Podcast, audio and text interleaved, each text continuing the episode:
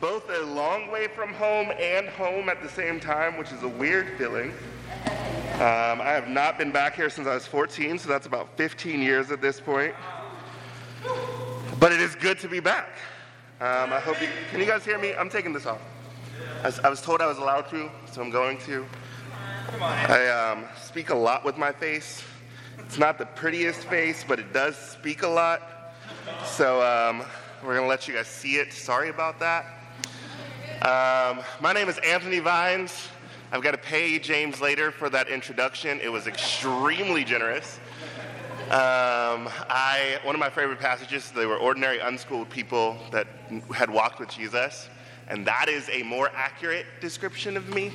Uh, um, and I just love that. And so, um, like you said, I was born in Pittsburgh.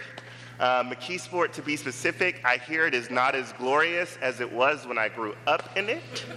Um, but I won some street cred. Apparently, I, it was unlawfully given by a non-native, but still given, so I'll take it.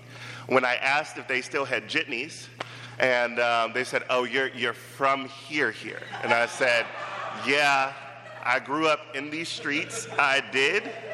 And um, I am happy to be back. Um, I'm from Atlanta. I help lead our campus ministry down there. I love it. Um, I was baptized in the campus ministry there in two thousand thirteen. I was twenty-one years old.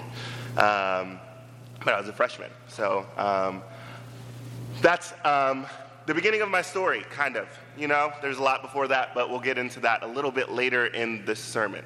Um, I've served there, loving it since then, um, up until about a year and a half ago when Sean Wooten came hunting for missionaries, and my heart screamed um, at the opportunity. Um, it was, he, he had this line that like was unshakable for me, and he said, spend one year of your life to change the nation. I was like, I can't, like, ah, that's a, it's a really good line, Sean. Can't shake that. Um, and so we started packing for Budapest, Hungary, started learning Hungarian and the history of Hungary. It's really sad. They've been conquered a lot. Um, and then this was all fall of two thousand nineteen, and then we all know what happened in March of twenty twenty. And everything kind of changed. And we hoped and prayed and crossed our fingers, and the border stayed open, and we got our visas, and everything was lining up. And then two weeks before we were supposed to leave, Hungary closed their borders. And we ended up in the Ukraine. And it was honestly so God. Um, everything happened so well. There's a pretty big church there that definitely needed some love. There are about two hundred people. I know that's not that big for the U S, but it's humongous for Eastern Europe. Um, It's one of the biggest congregations there right now. Um, and so, anyways, all that said, we ended up there. The church hadn't seen a baptism from someone met off the street since two thousand sixteen. We were there for ten months. We saw nine people baptized while we were there. Um, three have been baptized since we left. We left in June. Um, and, we, and the heart of the church is inspired. They're doing missions. I follow them on Instagram. I don't fully understand what's going on because they like posting in Russian, which I speak very little of, um, enough to order my coffee and tell people I don't want tomatoes on my food. That's kind of, it's what I got. Um, and they were ve- those are very important things while I was there, so I learned them. Um, I wish I had learned how to say no deal. They really like deal over there. Um, anyways, that's me. Um, the title of my lesson today is First Things First. Asked James what I should speak on, and I hope you didn't change your Bibles from Luke eighteen, because we're going right back there, um, much to my dismay, because I think Mark ten is better, but we're going to Luke ten, we're going to do Luke eighteen. Um, anyways, so you guys know this story, right? We're going to read it, um, because I like reading my Bible, but we all know this story. Um, Luke eighteen, starting in verse eighteen. And it says, the ruler asked him, good teacher, what must I do to inherit eternal life? Why do you call me good? Jesus asked him. No one is good except God alone. You know the commandments. Do not commit adultery. Do not murder. Do not steal. Do not bear false witness. Honor your father and mother. I've kept all these things from my youth, he said. When Jesus heard this, he told him, you still lack one thing. Sell all you have and distribute it to the poor, and you will have treasure in heaven. Then come and follow me." After he heard this, he became extremely sad because he was very rich. This is a hard passage. um, it's rough. I think it was rough then. It's rough now, but it wasn't. I feel like sometimes we treat this passage a little rough. Um, hopefully we can look at it a little differently today. Um, I think the first thing that we come into this passage with is that this is a new teaching. Jesus is teaching something new here. This is not a new teaching. Um, it is the Jewish people were meant to care for the poor. It is all throughout the Old Testament. The second thing that we come into this passage with is a lot of judgment on this rich young ruler. Um, we judge harshly. We make assumptions. Um, I know I do. I can't speak for you, but I definitely do. Um, and so as I was like reading this and digging through it and praying through it and reading some commentaries, um, I kind of got new eyes on it. And so I'd like to share what I found. I think um, that's what we do. I actually can relate a lot to the rich young ruler. Um, the reason why I love Mark ten a little bit more is because in Mark ten, verse twenty-one, when Jesus addresses the rich young ruler, in Mark ten it says he loved him. Yeah. I think those words are huge for this passage, so I'm going to comment that and throw that in. Um, that Jesus looked at this man and he loved him. I would like to do the same today. Anyways, so let's start from the beginning, right? He comes asking the right questions, right? What do I need to do to get eternal life? His focus is in the right place, right? Like he's looking at, he's like, okay, what do I have to do to get this, this life that you've been preaching about? To get this life to the full, to get this eternal life, what do I have to do? So first out the gate, he's asking the right questions. Secondly, he's obviously committed to righteousness, right? I don't know if I can say that I've kept all of these commands from my youth, you know? Stealing, I, candy was taken a lot in my house. I don't know who did it, um, but uh,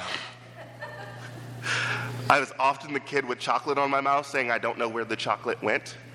Um, often. Um, I t- feel like I should have learned to wipe my mouth, but I didn't.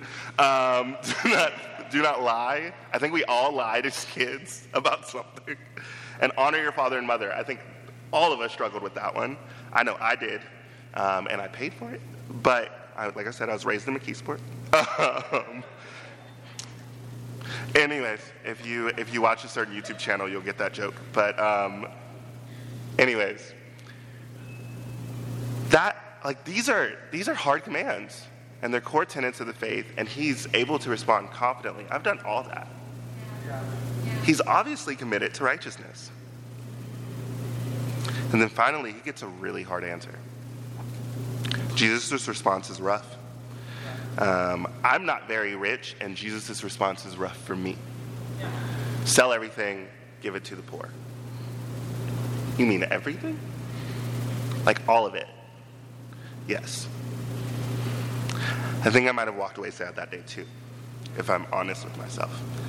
Um, I would have struggled with that. It was a hard answer. And then he didn't argue. He accepted Jesus' teaching. He knew who he was speaking to. And he walked away sad. He knew that what he heard was truth. So with all those things being said, I think the rich young ruler deserves a little more credit than we often give him. We also don't know the end of his story. And I say that because the beginning of my story is very similar to him. So I was raised Baptist. Um, there's a big red church in McKeesport. I was talking about a little earlier with the Tyrees, I think we said. I remembered. Um, that was going to be embarrassing if I didn't. There is a microphone here.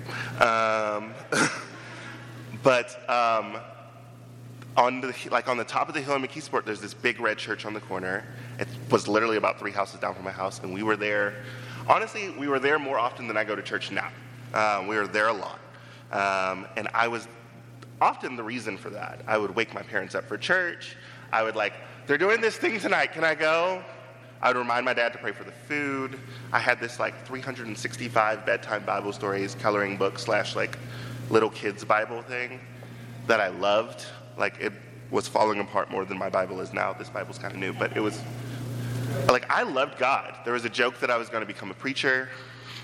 Um, here we are. um, and um, I just loved God. Um, I, I tried to keep these commands, as I shared earlier. I wasn't the most successful. Have grace on me, please. Um, but I, I, I legitimately, the, the idea of Jesus, who he was, him dying for my sins, the community that we had in our church, the friends that I made, I loved God from a young age. When I was about, let's say eleven, ten, I don't know, when the other boys started looking at the other girls, I did not. I was looking at the other boys. Like I said, I was raised Baptist. Um, that was rough because I was raised being told in church, this church that I loved, that all gay people were going to go to hell. There was no road for them. And that was the end, period, go home.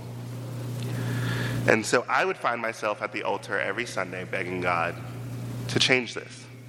Eventually, I stopped praying and I walked away sad. Um, I walked away into hopelessness, depression, fear, alcoholism by fourteen. Um, a life that was like just sad. Like I walked away sad because my hope, this thing that I hoped in was hard, but the thing that was being asked of me felt impossible. Um, and so I look at this passage and I look at what Jesus is asking him, and I can relate. Um, and I can relate to his response because I remember how hard it was. Um, I think Jesus, what Jesus says next says a lot. What Jesus says next shows a lot of Jesus' character, a lot of Jesus' heart on this issue. Um, but a lot about how we should approach things like this. Um, in verse twenty-four, we continue, and it says, "Seeing that he became sad, Jesus said, 'How hard is it for those who have wealth to enter the kingdom of God? For it is easier for a camel to go through the eye of a needle than for a rich person to enter the kingdom of God.'" Once again, this is a passage I've read a thousand times. I've read it in this, like studying out what discipleship is, what it is to be a Christian. We've read it for contribution. We've read it to like guilt trip people into giving to missions. We've, you know, like we've you, we know this passage. Uh, um, but I, for the first time, looked at this and read it in a more Jesus-like voice, which was dripping with compassion. Like he looks at this man and he goes, how hard is it? He knew what he was asking was hard. He like, he knew, he knew that what he was asking was difficult, but he also knew the worth of what he was offering. He he did not compromise on it at all. Like he was like, he was like, this is hard. I love you. That's why I love the Mark ten, is it says, I love this man. And because I love him, I will not compromise it. Because if I compromise it, he won't make it. Yeah. He knew the worth of what he was offering. And I loved that. Um, and so we continue my story when I'm twenty-one, freshman year of college. And I get reached out to on campus, just like many of you. Um, two guys, names will mean nothing to you, Brandon and Sky, best friends. There's this fountain on campus where everyone who was drunk, high, whatever, went and hung out after we got drunk, high, whatever. I was drunk, I didn't do drugs, but I liked alcohol a lot. Um, that was my sin. It was my coping mechanism, it was my, my sadness. Um, And these two decided that those people deserved to be reached out to, too. As a rule, a lot of the campus ministry actually avoided this area. We often do avoid these areas. It, there's wisdom in that. Um, but praise God for these two who decided that those people needed to be reached out to. They came, they walked up to me, and I was desperate for friends. So I was a twenty-one-year-old freshman on a college campus. I repeat those facts. I was a twenty-one-year-old freshman on a college campus. I was invited to every party for all the wrong reasons, because um, I could bring the alcohol. Like that was, so I had lots of friends, but no friends at all. Yes. And I was lonely, and I still had this anger towards God of, if you don't want me, then I don't want you. Yes. And these people came reaching out to me, inviting me to church. But they talked to me first. They were friends with me first. And I really liked them, and they weren't asking me to buy alcohol. They weren't asking me, they just wanted to be my friend, it felt like. And so I put on my church face, the face that had hidden it all of my childhood. And I, I said, yeah, I'd love to come. That was a lie. Um, anyways, they started studying the Bible with me, church faced me. I had all the right answers. Like I said, Anthony loved his Bible as a kid. Anthony knew his Bible. Anthony would get into theological arguments with his parents. I, I knew my word, and I knew the right answers.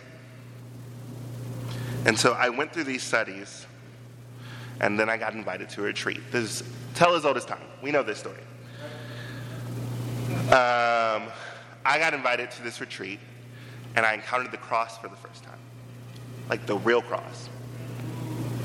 The joy set before him cross. And there was this lesson called To the Seekers, and it talked about how for the joy set before him, Jesus enjoyed, endured the cross. But then it talked about you were the joy set before him. And my story drips with abandonment issues and abuse and being unwanted.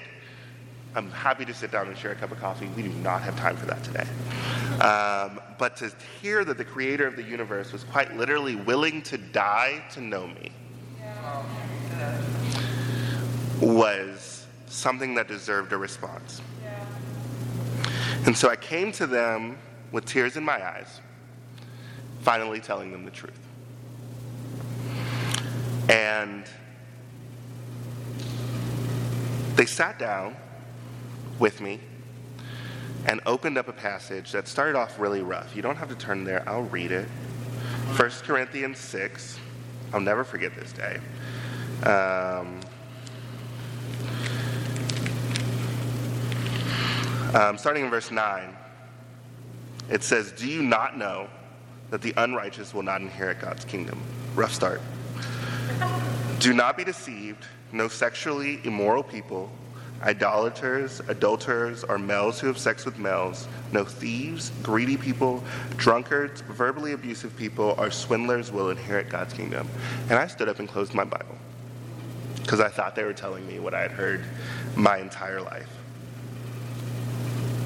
And the guy said, "Sit back down and keep reading." I said, "Okay." I was a little taken aback, but I said, "Okay." And he said, "And some of you used to be like this. But you were washed, you were sanctified, and you were justified in the name of the Lord Jesus Christ and by the Spirit of God." And he said, "Your problems are not new to God.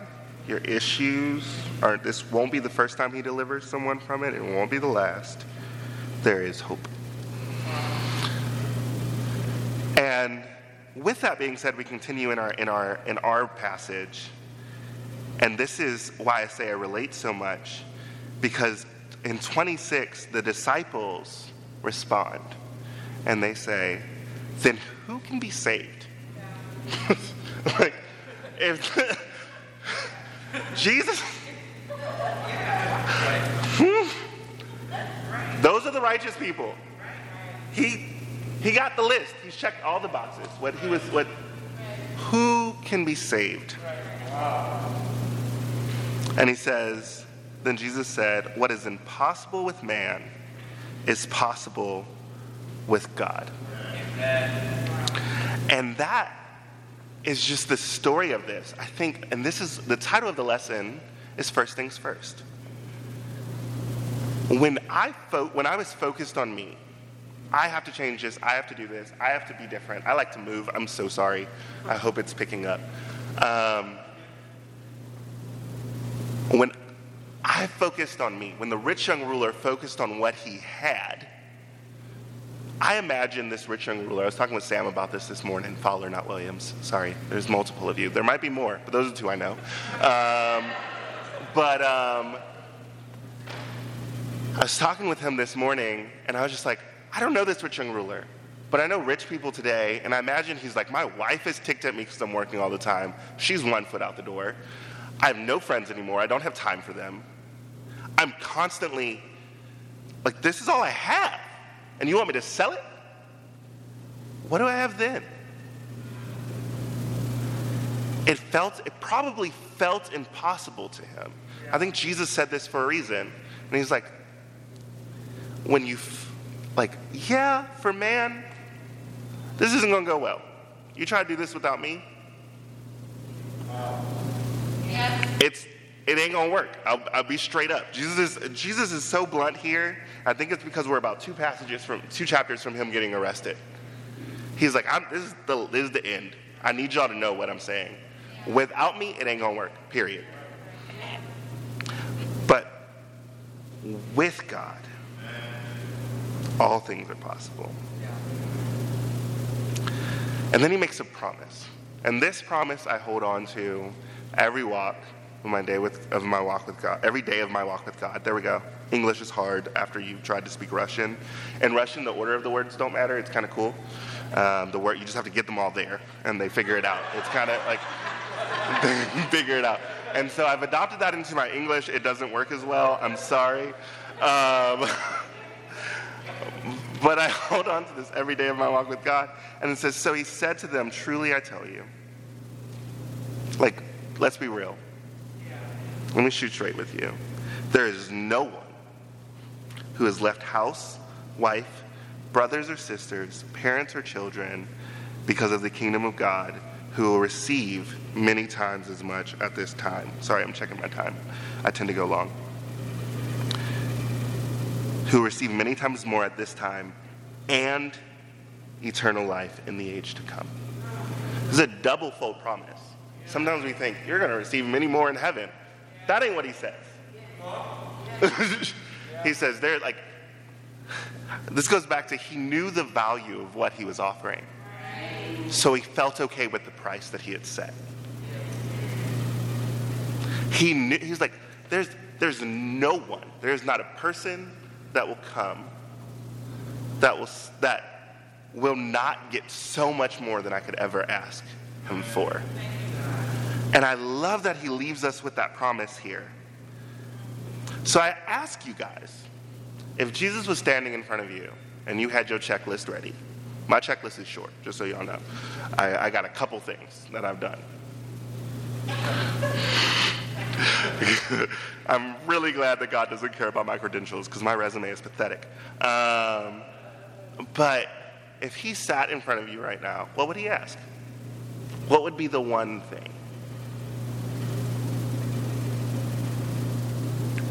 What's that one thing? Is it your job?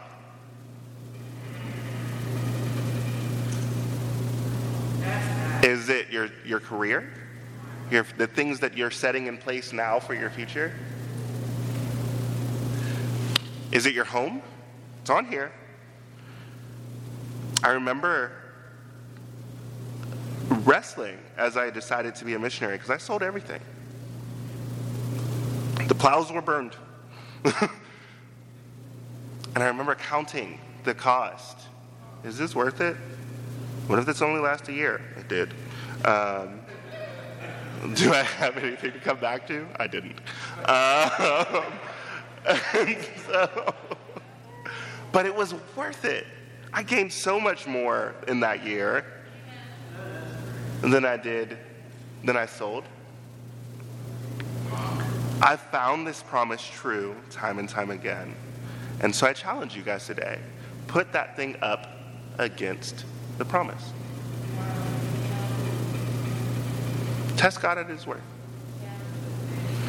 Because I have done it a couple times now and been blown away by the results. I'm so grateful you guys allowed me to come and share the word with you guys. I love the word of God so much. It is incredible and it never returns back empty. Um, with all that being said, um, I'm actually going to close this in a prayer. Um, I challenge you guys to put first things first. Put God where he belongs and let everything else fall second. And and watch this, this story unfold in a really incredible way. Um, dear God, you're amazing. You blow me away constantly. You blow me away consistently. I'm so grateful for the hospitality of the disciples here as they've had me here this weekend. Um, the continued hospitality that has been promised over these next couple of weeks or a couple of days. Wow. Maybe that was prophecy. Um, but God, you are amazing. You you do ask a lot of us. I don't think there's anything. You didn't deny it. I won't deny it. The, the, the cost is set. But you offer so much more. You give so much more. And we are so grateful for the partnership that you welcome us into. God, that you walk with us, that you don't ask us to do it alone. Um, that as long as we walk in step with you, you promise that these things are possible. Um, we pray all these things in your incredible name. Amen.